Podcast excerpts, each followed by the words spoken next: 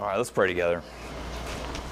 Uh, Father, we uh, come to this again, and uh, Lord, uh, what I need and what uh, my friends here need is so much more than a lesson, a lecture, um, uh, an inspirational talk.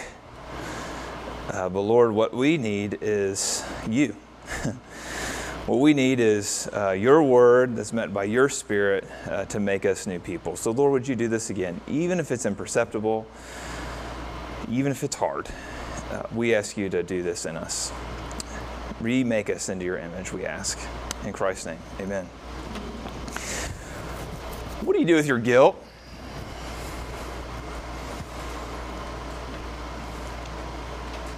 Uh, Jen and I, uh, we have very different tastes when it comes to our Netflix consumption. Uh, the one thing we have in common is uh, The Office. If it's been a long, hard day, uh, there's nothing better than a nightcap of The Office uh, to close it out. Uh, but we have a little bit bigger windows. That's when the differences come. And uh, I, I tend to at least be more tolerant of something that's a little more dark. Uh, and uh, the dark series that I've been into for a long time is called Bloodlines, and I'm about ready to ruin the first two seasons for you um, if you're not into it, uh, but it's still worth watching. uh, I'm just going to totally uh, ruin it for you, uh, but the whole really the whole show is about guilt. It's about what do you do. uh, it's it's it's suspense all the way through. Uh, the main characters, uh, they're all in the Florida Keys. So their last name are the Rayburns, and uh, the Rayburns, the, old, the Grandma and Grandpa Rayburn own this inn that's right on the beach, and they've raised their five kids there. Uh, one of their children uh, dies in a boating accident uh, years and years before the show really takes place, but they're looking back on this event over and over and over again. Because when this child, when she died, she died in a boating accident. The only person who was there for the boating accident was one of the brothers. His name's Danny. And Danny uh, is, is, is the scapegoat of this child's death all the way through the show. They blame the death on Danny over and over and over again. And Danny's a complicated figure if you've watched the show. Uh, you, you don't really know what to think about him. Sometimes you feel really sorry for him, and then right the very next minute you'll hate him because he's a jerk. You don't, so you don't know what to do with him. And later on in the show, this is where I'm going to do the spoiler, one of the brothers kills him. Uh, John kills him, drowns him.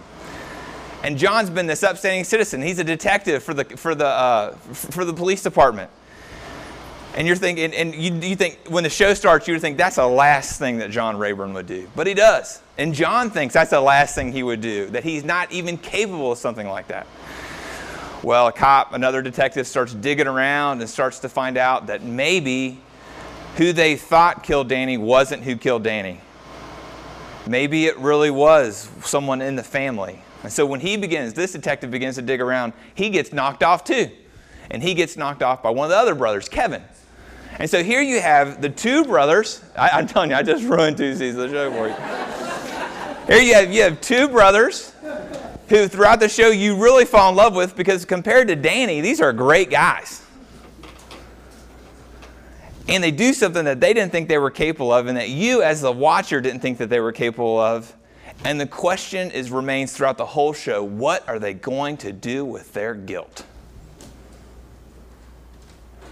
Three seasons are out. I've got one more episode. I'm going to finish out tonight. I almost did it last night, uh, but I got one to go. And it's not going to be over. So there's going to be a fourth season. Um, but guilt's something that we all experience. You know, maybe you experience it uh, now in different ways. Uh, I experience it now. If I uh, finish off the dessert in the middle of the night, I feel guilty about it. Uh, when I was a kid, uh, I, I, I, I got I was in an altercation, and um, I got a black eye in that altercation, and I told my mom and dad that I got an elbow to the to the eye in a basketball match, but it wasn't true. So what did I do to do with my guilt? I lied. Another time when I was a real little kid, I had grass stains all over my pants uh, that were brand new. They were church pants, and I wore them to school. And I didn't want my mom to find out about them, and so they forever lived in the corner, and she never knew about it. So what did I do? I hid from her. Now those silly stories, a, a, a drama like Bloodlines, this is all fun and games until it's your life. And the Bible's not silent when it comes to what we do with our guilt. The Psalms address it. The Psalms address the whole palette of human emotion. It very much is God's counseling book. we see there, what are we going to do with our feelings? What are we going to do with our emotions?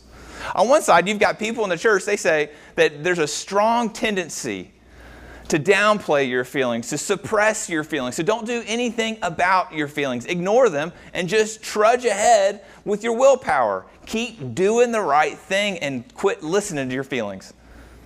That's what the church has a strong tendency towards. Then out in the world, the secular tendency is to champion your feelings, to not question your feelings, but to name them and express them. And then you'll experience real freedom. But I think what the scriptures do, the scriptures give us another way of dealing with our emotions. What the scriptures do is they, they, they, they cause us to name our feelings, but not unquestionably. Not to just swallow them whole and say, this is the way I feel, therefore this is the way I'm going to live. What the scriptures do is they help you sift through them. What do you hold on to and what do you let go of? And I think that's what we'll see with guilt. And I think what we'll see in our passage is three ways to deal with our guilt. I'm already read the passage, but you'll see it. Verses one and two, you pray your guilt. Verses three and four, you acknowledge the forgiveness. And verses five to eight, you wait for deliverance. Pray your guilt, acknowledge your forgiveness. Verses five to eight, wait for full deliverance. So let's read this psalm together. Out of the depths I cry to you, O Lord. O Lord, hear my voice. Let your ears be attentive to the voice of my pleas for mercy. If you, O Lord, should mark iniquities, O Lord, who could stand? But with you there's forgiveness, and that you may be feared. I wait for the Lord, my soul waits, and in his word I hope. My soul waits for the Lord more than watchmen for the morning, more than watchmen for the morning. O Israel, hope in the Lord. For with the Lord there is steadfast love, and with him is plentiful redemption. And he will redeem Israel from all his iniquities. The word of the Lord. Thanks be to God. So right off the bat, verses one and two, you hear his desperate tone, don't you? He says, out of the depths I cry to you, O Lord. O Lord, hear my voice. Let your ears be attentive to the voices of my pleas for mercy. Is that what your prayers look like? Do they sound like they're coming from the depths? Do they sound like pleas? Usually that's not the way we think about Christianity, is it? We usually think Christianity is about being sunny and bright and nice and put together. But right here, you're dealing with a psalmist who's depressed, who's a mess, who has his hand, who has his head in his hands, and who's in tears. But why is he in tears? Why is he depressed? Well, here, if you look in verse two, you see, he says, for pleas of mercy, pleas of mercy. In other words, he knows that what he deserves is to be cut off from the Lord. What he deserves is that the Lord wouldn't hear his prayer. Now, this isn't the only reason anybody's depressed. There's lots of reasons you can be depressed, but one of the reasons you could be depressed could be because of the guilt of your sin. This is tough to handle for us. We think that the Lord might say that he's heard us not because of mercy, but because he hears our pleas for mer- he hears our pleas because of our blamelessness or our righteousness, but that's not true. He's calling on the mercy of the Lord. But there's a simple, real simple principle for us to bypass here. Usually the last thing we want to do when we're experiencing this kind of heavy guilt is it to pray. We know that God's holy. We, we we know that he doesn't have to do anything to do with us if he doesn't want to because of our sins. But that's not where the psalmist is banking their trust. Not banking it in his justice. He's banking it in his mercy.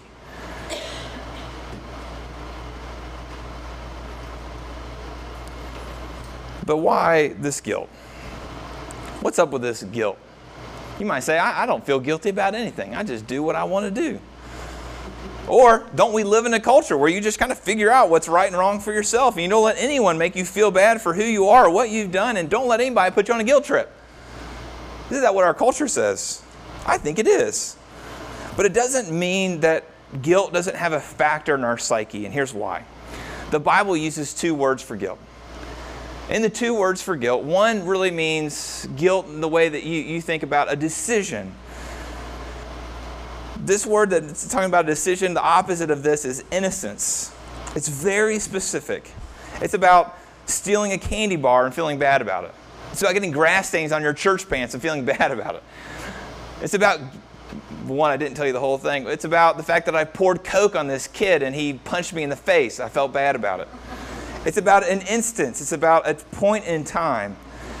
But then there's this other kind of guilt. And, and, and sometimes the Bible, trans sometimes different versions of the Bible translate it as guilt, and sometimes it translates it as shame.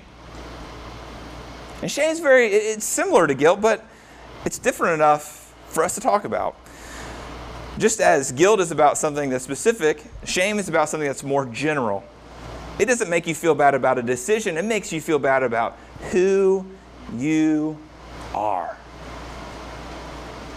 Shame is something you experience when you don't meet the expectations that you've put on yourself or someone else has put on you. You haven't lived up to some kind of standard in general, and you feel bad about it. See, shame is aspiring to be something and failing. So on one hand, you have rules and guilt that go together, and then you have vision and shame that go together. Rules are doable, but shame is devastating. So what is it that haunts you? What do you cry out to the Lord for mercy? Is it a specific decision that you made in the past that you try everything imaginable to hide from your own conscience and from other people? Maybe you hide it from yourself by being so busy that you don't have any time alone and you don't have any time for reflection because you know that this moment in time is going to be, it's going to go into rewind instantly. But maybe what haunts you isn't a specific decision, but it's the heaviness of your shame. It's the feeling that you're just not enough. But what are you going to do when this hits you? Are you going to fall back into your busyness? Are you going to abuse the substance? Are you going to retell your story in such a way that it's more palatable to you and to other people, even though it's untrue? Are you just going to put on a happy face of superficiality and walk through your day when there's authenticity with God available to you? See, God's merciful, and He will hear your prayers for mercy. But prayer is not enough. It's got to progress here. And that's why the psalm goes more than two verses. The psalm begins to move into acknowledging our forgiveness in verses three and four. And what you see right there out of the gate in verse three is this record of sin. Record of sin. See, there's a record of sin against you. God knows uh, both your real reasons for guilt and your real reasons for shame. Not what's imagined, but what's real. And if we were to stand before God based on how well we did against that, that's what the psalmist is saying. Who could stand? Nobody's got a chance. We fall way, way, way, way, way, way, way, way short. But what's good about this is that there's a real record, that there's a real standard that applies to us. And we find it, we find it summarized in the Ten Commandments. We find it explicated in the first five books of the Bible, the Pentateuch. We see the fullness of what God requires from us. It's subjective. But instead of accepting an objective standard that God puts before us, we create our own. And what we do is we create our own we, by subtracting what God's required of us or by adding to it. By subtracting or adding to it. Sometimes we subtract from it because it's just flat out too burdensome. We're just flat out irrelevant, we think, for our lives. For instance, you might cut out this command, the, the fourth commandment, to Sabbath. Because really, I mean, how are we supposed to uh, slow down long enough to rest in Christ's finished work on our behalf when we're Americans? I mean, it just seems impossible, so why even try? Maybe it's, maybe you just think, well, Uh, on Sundays, you know, I'm big with being on, with my family. God don't understand. God thinks family is important, so I want to be with family. Well, God's commanded us to worship on Sundays. So what have we done? Well, we, we've just relaxed it. We've made it more doable for us. But look at what happens at the end of verse four. Into verse four, it says this strange thing, I think, where it says, with you there is forgiveness, therefore you're to be feared. Well, you think it would say, with you there is forgiveness, therefore you're to be loved. Isn't that what you expect? So why does it say fear? Well, it's because there is a real moral standard that's really based on God's character. And when you really take stock of who you are, if you really take stock of who God is, and you really take stock of what God requires of you, you'll see that you're without hope. But we, when we see that, it's, he, that he is to be feared, it's because we know that God requires a lot of us. So we either omit things from God's law or we add to it. I know it sounds crazy. I mean, you read the Ten Commandments, it's like, golly, I can't do those ten things. And that's what you're, that's what you're supposed to feel about it. But we like to sneak other things in there. It's unintended. We usually don't even realize it. But we like to sneak things in there like career achievement. For instance, I could say, I think what God requires of me is to be a really good minister of the gospel. He does. But then I define what really good minister of the gospel is. I begin to say things like, I want to be really well respected in my presbytery. I want all the other ministers in our presbytery to think well of me. I want our church to be on the steady climb of, uh, of growth in terms of attendance and in terms of giving. That's a sign of a real successful pastor of the gospel. Or to say, I, you know, I want some national notoriety. I want some denominational notoriety. That's what I expect of myself. When God the whole time is saying, I don't expect that from you. Is it bad if any of those things are true? No. What's bad is when I require it of myself. Now, you can do the same thing. I took something that's not necessarily bad, and I've added to God's law. So what's something that's not necessarily bad that you add to it? Is it some rule about money? Is it something like, I, it is a sin to have credit card debt? Now, it's not a good idea to have credit card debt. If you've got it, there's probably need to take some steps to knock that out. But I don't know if I'd say it's a sin. Are you extra holy if you have no debt? It's probably a good thing not to have debt. We're adding to God's law when we say it's a sin to have it. We can do this financially, you can do it with your career, you can do it with your family. You can do it with politics. All these things are ways that we add to God's law. But there's another way. It has something to do with what happened this week with Charlottesville.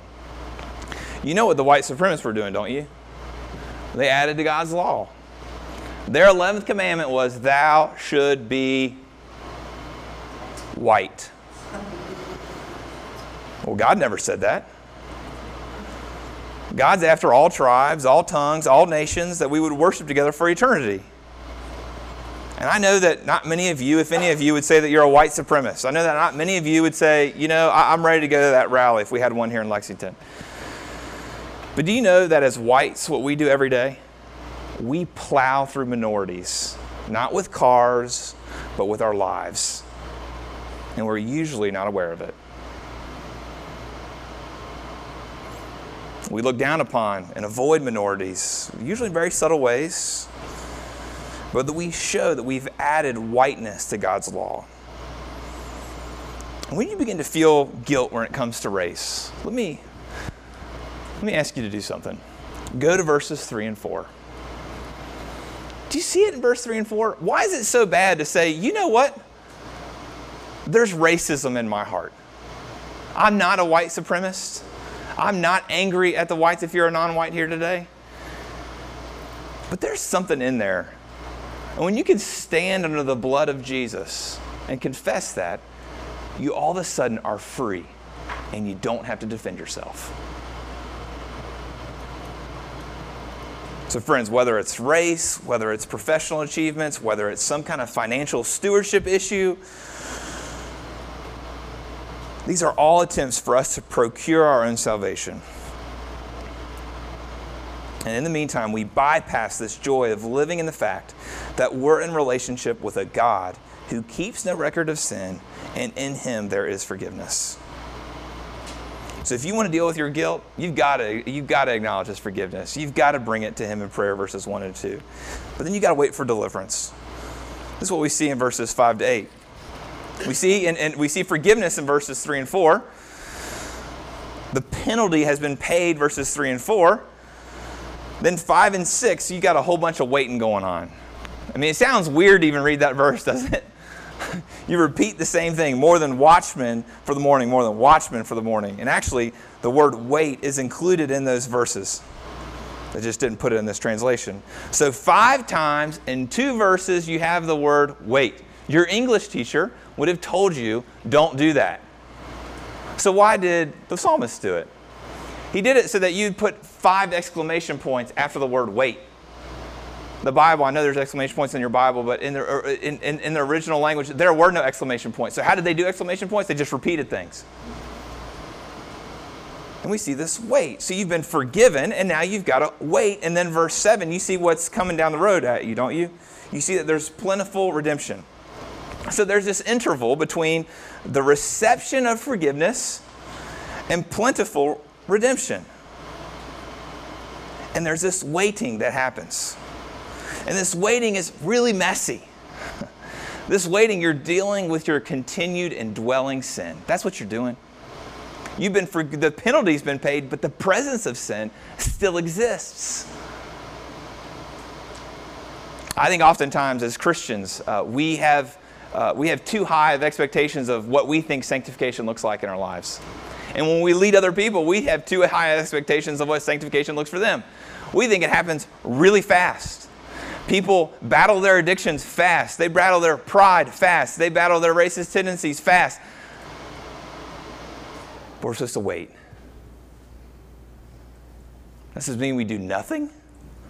I don't think it means to do nothing. Our habits can change. We have been given the Holy Spirit that lives inside of us that assures us of our forgiveness. We do have the Holy Spirit that has given us spiritual gifts that uplift the church. We do have the Holy Spirit that helps us obey what God's commanded of us. We are supposed to repent and change. Change is possible. Listen to what Martin Luther says. He says, "This life, therefore, is not righteousness, but growth in righteousness, not health, but healing, not being, but becoming, not rest, but exercise. We are not yet what we shall be, but we are growing toward it. The process is not yet finished, but it is ongoing. This is not the end, but it is the road. All does not yet gleam in glory, but all is being purified." Let me say it again. That, that, not the whole thing, just the last part. Um, all does not gleam in glory, but all is being purified. So this waiting, as we wait, we do change.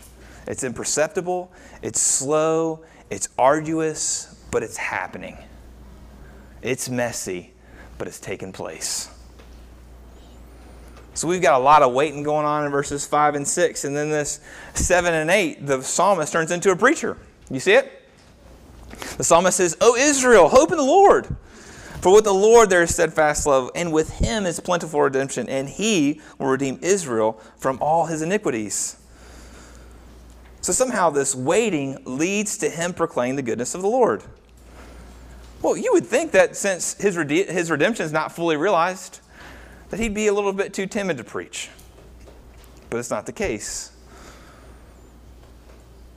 See, we he, he, plentiful redemption is in the future, but in the present, there's a lot of waiting. And we usually think that a qualification for preaching, for ministry, is in direct proportion to our spiritual help. The thinking goes, we'll do good ministry when we're doing well spiritually. And so is the converse. We'll do bad ministry when we're doing Bad, when we're doing bad spiritually. And it's true. The number one qualification for leadership in the scriptures is character. But what if we've misconstrued things? What if we thought that what it means to proclaim the goodness of the Lord, to proclaim his steadfast love, to proclaim his plentiful redemption, we really think that means perfection? Therefore, we know that we're haunted by this guilt, so we just say, well, I can't be involved in any kind of real ministry. I'm not perfection. They can't be involved in real ministry. They're not perfection. So we just wait. We wait for that to happen before we make a proclamation. But this is not what's going on with the psalmist. Think about it this way. What if doing good spiritually doesn't look the way we think it does? Because who's better to share their faith than someone who is in the depths of their sin and cries out to God? That's who we have in the psalmist. Who, who better to share their faith than someone who acknowledges that God doesn't hold our sin against us? Who better to share their faith than one who's placing their faith in the plentiful redemption that's going to come when we're with Jesus? No one's better than that. So friends, are you feeling guilty for your sin? Why don't you be a preacher? So are you in hiding today? Do you need to come into the light with God in prayer? Do you, do you, need, do you need to acknowledge His forgiveness in your life? Do you need to begin to, to, to, to grapple with, am I, am I taking away from what God requires of me so, and I've relaxed it? Therefore, I, I'm not giving the Holy Spirit time to do things in my life that are really possible? Or are we adding to it because we're trying to save ourselves with our career, with our money, with our time, with our accomplishments, with our moral performance, when that's not what God's asking of us? Do you need help while you wait? There's a lot of waiting. I, I mean, I became a Christian as a little kid, and I, I hope I make it into my nineties. I really do. That's a lot of waiting. And maybe that's how long you're going to have to wait too. Maybe you're going to have to struggle with whatever it is, the guilt that haunts you. Maybe you're going to have to just re- accept that Christ really has forgiven you of that while you wait. All this is offered in the good news of Jesus Christ. He really does love you, friend. He really is strong enough to deal with your guilt. Let's pray together. Uh, Father, thank you that uh, we don't have to come to you with fake smiles and, and be happy-go-lucky all of our life. But Lord, that you really, that you know what to do with us uh, when guilt haunts us. Lord, I pray that we would uh, come into the light with our guilt, with our shame of how we're not enough or some decision that's happened in the past. And we begin to put it through the filter of the gospel. Or do this, we ask in Christ's name. Amen.